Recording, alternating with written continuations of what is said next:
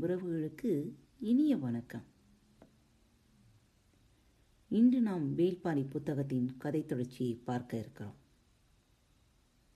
பாரிவேந்தன் என்றாலே நம் ஞாபகத்திற்கு வருவதெல்லாம் மயிலும் முல்லைக்கொடியும் தான்.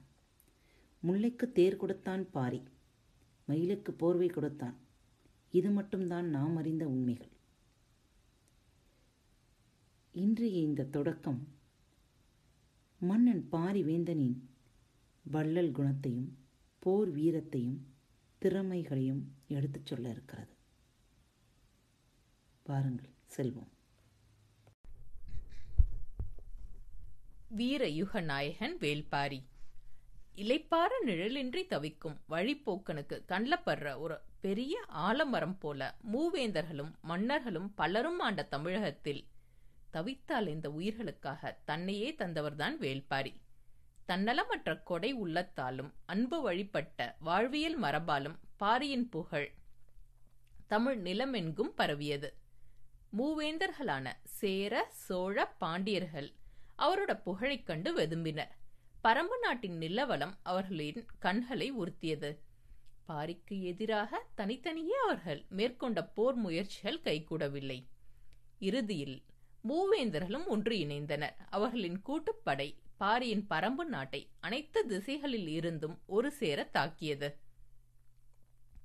சின்னஞ்சிறு ட்ராய் நகரின் மீது மொத்த கிரேக்க படையும் போர் தொடுத்ததைப் போலதான் இதுவும் நிகழ்ந்தது. தலையானங்கானத்துப் போர் வெண்ணிலைப் போர் வாகைப்பரந்தலைப் போர் கழுமலப்போர் என சங்ககால தமிழகம் குருதி பெருக்கெடுத்து ஓடிய எண்ணற்ற போர்க்களங்களை கண்டது. அங்கெல்லாம் நடைபெற்ற போர்ல மூவேந்தர்களில் யாரேனும் ஒருவர்தான் வெற்றி பெற்றார்கள். மற்றவர்கள் தோற்று ஓடினர். ஆனால் பரம்புமலை போரில் மட்டும் மூவேந்தர்களும் ஒரு சேர தோல்வியை தழுவினர். தமிழக வரலாற்றில் அதற்கு முன்பும் அதற்கு பின்பும் நிகழாத வீர சரித்திரம் இது. பெரும் நிலப்பரப்பை ஆண்ட மூவேந்தர்களின் கூட்டுப்படை ஒரு குறுநில மன்னனால் சிறகடிக்கப்பட்டது. அதன்பின் மூவேந்தர்களும் ஒன்றாய் சதி செய்து வஞ்சினம் நிகழ்த்தி பாரியின் உயிரை பறித்தனர். வீரத்தால் சாதிக்க முடியாததை துரோகம் செய்து முடித்தது. வென்றவரின் பெயர்கள் இன்று வரை துலங்கவில்லை. ஆனால் வீழ்த்தப்பட்ட பாரி வரலாற்றில் ஒளிரும் நட்சத்திரமானான். வள்ளல் என்ற சொல்லின் வடிவானான். முல்லைக்கொடிக்கு தேரை தந்தவன் மட்டுமல்ல அவன். தனது வீரத்தால் என்றும் ஒளி வீசும். வெற்றிக் கொடியை நாட்டிச் சென்றவன் வேல்பாரி இயற்கைக்கும் மனிதனின் பேராசைக்கும் இடையில் இன்று நடக்கும் போராட்டத்தின் ஆதி வடிவம்தான் வேல்பாரியின் கதை.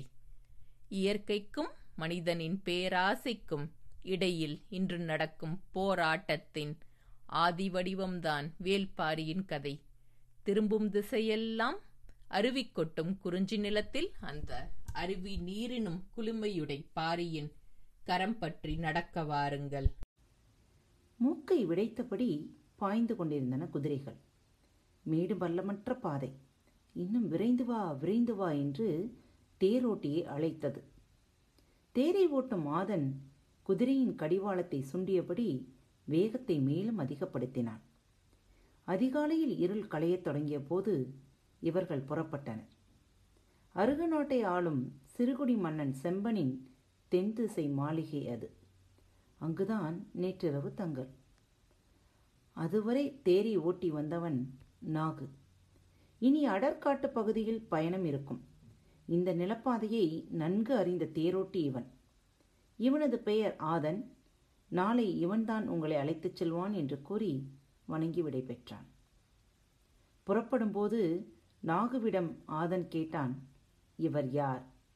மன்னரின் சுற்றத்தாரா? இல்லை இவரின் அடிமை நான் என்று மன்னன் என்னிடம் கூறினார். பதில் கேட்டு ஆதன் நடுங்குற்றான். சற்று நிதானித்து அப்படியென்றால் ஏன் தனியாக வந்திருக்கிறார்? உடன் பாதுகாப்புக்கு யாரும் வரவில்லையா? பெரும் படையே புறப்பட்டது என்று சொன்ன நாகு சற்று குரல் தாழ்த்தி முதலில் தேரை ஓட்ட வளவனின் இருக்கையில் ஏறி அமர்ந்ததே மன்னர்தான். இவர் ஒற்றைச் சொல்தான் சொன்னார். எல்லோரும் நின்று கொண்டார்கள். நான் மட்டும் அவரை அழைத்து கொண்டு வந்தேன். சொல்லிவிட்டு புறப்பட தயாராகும்போது ஆதன் மீண்டும் கேட்டான். மன்னர்களை ஆளும் இந்த தெய்வத்துக்கு தனித்த பெயர் எதுவும் இருக்கிறதா? பெரும் புலவர் கபிலர். ஆதன் இரவு முழுவதும் தூங்கவில்லை. பதற்றத்திலே இருந்தான். பொழுது விடிந்தது. தூக்கமின்மையை காட்டிக்கொள்ளாமல் உற்சாகமாக குதிரையை பூ குதிரையை பூட்டி தேரை தயார் செய்தான். மாளிகையில் இருந்து கபிலர் வெளியேறி வந்தார். நரை முழுமை கொள்ளாத தாடி. வேந்தனை போல தலைமுடியை உச்சியில் முடிச்சிட்டு சிறுகோள் ஒன்றை செருகியிருந்தார் பேரறிவின் இருமாப்பு கண்ணொளியில் மின்னியது. பார்த்ததும் நெஞ்சான்கிடையாக விழுந்து வணங்கினான் ஆதன். அவரது வாழ்த்துச் சொல் காதில் கேட்க எழுந்து திரும்பிய போது அவர் குதிரையின் கழுத்தை தடவி கொடுத்து கொண்டிருந்தார். குதிரைகள் புதிய மனிதர்களை தொடவிடாது ஆனாலும் தேரில் பூட்டப்பட்டிருந்ததால் ஓர் அளவுக்கு மேல் அதனால் விலகவோ முகத்தை திருப்பவோ முடியவில்லை. மயிலும் குதிரையும் தனது மொத்த அழகையும் நீண்டு திருப்பும் கழுத்தில் வைத்திருக்கிறது என்று சொன்னவர் சிரித்த முகத்தோடு தேரில் ஏறினார். ஆதன் மிக திறமையான தேரோட்டி. பயணத்தின் அதிர்வு பசுந்தூள் மெத்தையாக கடந்து உடலில் உணர முடியாதபடி தேரை செலுத்துவான். அவன் நினைத்ததை விட வேகமாக ஓட்டுவான். பாறைக்கு வந்து விட்டான். அருகில் வந்ததும் வேகத்தை குறைக்க கடிவாளத்தை இழுத்து நிறுத்தினான். கடிவாளத்தில் இருக்கும் பூன் எழும்பிய உலோக ஒளி தனித்து மேலோங்கியது. தலை தூக்கி பார்த்தார் கபிலர். எதிரில் இருந் சிறு குன்றுகள் அதற்கு பின்னால் அடுக்கடுக்கான மலைத்தொடர்கள். அதன் உச்சி வெண்மேகத்திற்குள் மறைந்திருந்து மேலெழும்பிய உலோக ஒளி மலையோடு மறைந்தது. ஐயா இதுதான் பச்சை மலைத்தொடரின் முன்னால் இருக்கும் வேட்டுவன் பாறை. இந்த வழியாகத்தான் பாரியின் பரம்பு மலைக்கு போக வேண்டும் என்று கேள்விப்பட்டிருக்கிறேன். கபிலர் வண்டியை விட்டு கீழே இறங்கி பார்த்தார். கண்ணுக்கெட்டும் தூரம் வரை மலை விரிந்து கிடந்தது. நீர் வற்றிய காட்டாற்றை கடந்து வேட்டுவன் பாறையில் பாதி ஏறுவது வரை ஆதன் நின்று பார்த்து கொண்டே இருந்தான். இதற்கு முன்னால் பரம நாட்டுக்கு போனது கிடையாது. பாதை எவ்வளவு தூரம் இருக்கும்? துணைக்கு யார் வருவார்களா? போய்ச் சேர எத்தனை நாளாகும் என எதுவும் தெரியாது. தன்னந்தனியாக எந்த தைரியத்தில் இந்த அடர்ந்த வன காட்டுக்குள் இவர் போய்க் கொண்டிருக்கிறார்? ஆதனுக்கு வியப்பு குறையவே இல்லை. வேறு வழியின்றி அந்த இடத்தை விட்டு புறப்பட்டான். உச்சி வெயிலிலும் ஈரக்காற்று வீசியது. குன்றின் சரிவில் போய்க் கொண்டிருந்த பாதை சற்றே வளைந்து மேல் நோக்கி ஏறியது. பாறையிலிருந்து சரிந்து கிடக்கும் வேர்கள் கைப்பிடிக்க வாகாக இருந்தன. கவிழர் வேரை இறுக பிடித்து விசை கொடுத்து மேலே ஏறிய போது தனக்கு வயதாகிவிட்டதை உணர்ந்தார். உடல் வேர்த்தது மூச்சு வாங்கியது. நடையின் வேகத்தை சற்றே குறைக்கலாமா என்று யோசிக்கையில் கால்கள் நின்று கொண்டுதான் இருந்தன. சிறிது இளைப்பாறி மீண்டும் நடந்தார். இடதுபுறம் கீழே நீர் வற்றி கிடக்கும் காட்டாற்றின் அழகை பார்த்தபடி ஒற்றையடி பாதையை நோக்கி கண்களை திருப்பினார் செடிகளுக்கு இடையில் ஏதோ உருவம் தெரிகிறதே என்பதை உணர்ந்தவர் மீண்டும் கீழே உற்று பார்த்தார். இவர் நடக்கும் பாதையை நோக்கி ஒரு இளைஞன் கையில் வேல்கம்போடு சரசரவென மேலே ஏறி வந்தான். கபிலருக்கு அவனது உருவம் பதியவில்லை. அவன் வந்த வேகம்தான் பதிந்தது. மேலே ஏறியவன் கபிலரை கடந்து முன்னால் போய்க் கொண்டிருந்தான். நின்று பேச அவனுக்கு பொழுதில்லை. நடந்து கொண்டே கேட்டான். நீங்கள் யார் என தெரிந்து கொள்ளலாமா? கபிலர் கண்ணிமைத்து அவனை பார்த்தார். பதில் சொல்வதற்குள் மறைந்து விடுவானோ? என்று தோன்றியது. குரல் உயர்த்தி சொன்னார். கபிலர் நான் பெயரை கேட்கவில்லை. யார் என கேட்டேன்? எதிர்காற்றில் சற்றே தடுமாறினார் கபிலர். தடுமாற்றத்திற்கு காற்று காரணம் அல்ல என்பதை அவர் மனம் சொல்லியது. நான் புலவன் பாணர் குலமா? கேட்டபடி நடந்து போய்க்கொண்டே இருந்தான். அவனை பார்ப்பது பாதையில் கவனம் கொள்வது பதில் சொல்வது என்ற மூன்று வேலைகளை கபிலர் செய்ய வேண்டியிருந்தது. இல்லை பாணர்கள் பாடல் பாடுவார்கள் இசைஞர்கள் கலைஞர்கள்தான். நான் அவர்கள் இல்லை நான் புலவன் எழுத கற்றவன். பதில் சொல்லி முடிக்கும்போது கேள்வி வந்தது.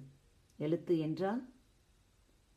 மலையேறும் ஒரு பாதையில் இவ்வளவு தூர இடைவெளியில் ஒரு உரையாடலா உரத்த குரலில் பதில் சொல்வதற்கு மூச்சுக்காற்று ஒத்துழைக்க மறுத்தது. ஆனாலும் கபிலர் உரத்தே சொன்னார். மரத்தை ஓவியமாக வரைந்து பார்த்திருக்கிறாயா? பார்த்திருக்கிறேன். குகைப்பாறையில் நிறைய மரங்கள் ஓவியமாக வரையப்பட்டுள்ளன. அதேபோல் நாம் பேசும் ஒளியை ஓவியமாக வரைவதுதான் எழுத்து. அவனது நடையின் வேகம் கொஞ்சம் குறைந்தது. யோசிக்கிறான் என்று புரிந்தது. அவனை கொஞ்சம் உள்ளிழுக்க முடியும் என்ற நம்பிக்கை கபிலருக்கு வந்தது. உனது பெயர் என்ன? என் பெயர் நீலன். இங்கே வா வரைந்து காட்டுகிறேன் என்று சொன்ன கபிலர் கீழே கிடந்த காய்ந்த குச்சியை குனிந்து எடுத்தார். அவன் சற்றென அருகில் வந்தான். அதை கவனித்தபடியே குச்சியால் கீறி அவனது பெயரை மண்ணில் எழுதினார். அதை பார்த்ததும் புதட்டோரத்தில் ஒரு இளஞ்சிரிப்பு. மீண்டும் நடக்கத் தொடங்கியவன் நான் என்ன யானையின் சாணத்தில் செரிக்காமல் கிடக்கும் ஈக்கியைப் போலவா இருக்கிறேன்? எதிர்காட்டு மீண்டும் அடித்து கபிலை தள்ளாட வைத்தது. நீலன் வேகமாய் போய்க் கொண்டிருந்தான். கபிலர் அவனை ரசிக்கத் தொடங்கினார். அவனது வேகம் இறுகி திரண்ட உடல் வீரனுக்கே உரிய மிடுக்கு சிறு கண்கள் உள்ளத்திலிருந்து உருவாகும் கேள்விகள். அவன் கையில் இருக்கும்போதே வேல் இவ்வளவு வேகமாக போகிறதே அவன் எரிந்தால் எவ்வளவு வேகம் கொள்ளும் என யோசித்த கபிலர் இந்த இடைவெளியில் கேள்வியை நாம் ஆரம்பித்து விடுவோம் என முடிவு செய்து உனக்கு மனமாகிவிட்டதா என்றார். இல்லை விரைவில் நடக்கும். சற்று இடைவெளி விட்டுச் சொன்னான். என்னவளைத்தான் பார்த்துவிட்டு வருகிறேன். எங்கே இருக்கிறாள்? அதோ அந்த மலையின் பின்புறம் இருக்கிறது அவனது குடில். அந்த மலைக்கு பின்புறமா? ஓசையின் நீளமே உணர்வைச் சொன்னது. நாள்தோறும் இவ்வளவு தூரம் போய் வருவாயா? நானும் இருமுறை போய் வருவேன். சில நாட்களில் இருமுறை இங்கு வந்து செல்வேன். கபிலருக்கு அவன் மீதான ஈர்ப்பு இன்னும் கூடியது. ஓர் ஊஞ்சலைப் போல இரு குன்றுகளுக்கும் இடையில் தினமும் ஆடுகிறவன் என்று மனதில் ஒரு சித்திரம் உருவாக்கி கொண்டிருக்கையில் கேள்வியை அவன் தொடுத்தான். பெண்ணின் இதழ் இவ்வளவு சுவையேறி இருக்கிறது எப்படி? அந்த இளஞ்சிவப்பு கபிலரின் உதட்டோரத்தில் வந்து உட்கார்ந்து ஊஞ்சலில் தன்னையும் ஏற்ற நினைக்கிறான். சரி அவனது வேகத்தை குறைத்தால் போதும் என நினைத்தவர் பதில் சொல்லும் முன் அந்த கேள்வியை அவனே கேட்டான். உங்களுக்கு மனமாகிவிட்டதா? இல்லை. அப்படியென்றால் நான் உங்களிடம் இருந்த இந்த கேள்வியை கேட்டிருக்க கூடாதல்லவா? ஏதாவது ஒரு இடத்தில் நின்றால் தானே பதில் சொல்வதற்கு? பாரத் வலையொலி பக்கத்தின் நிகழ்ச்சிகள் உங்களுக்கு பிடித்திருந்தால் சப்ஸ்கிரைப் மற்றும் ஃபாலோ செய்யுங்கள். உங்களது அனைத்து கருத்துக்களும் அன்போடு வரவேற்கப்படுகின்றன. நன்றி. இப்படிக்கு உங்கள் அன்பு தோழி. Thank you.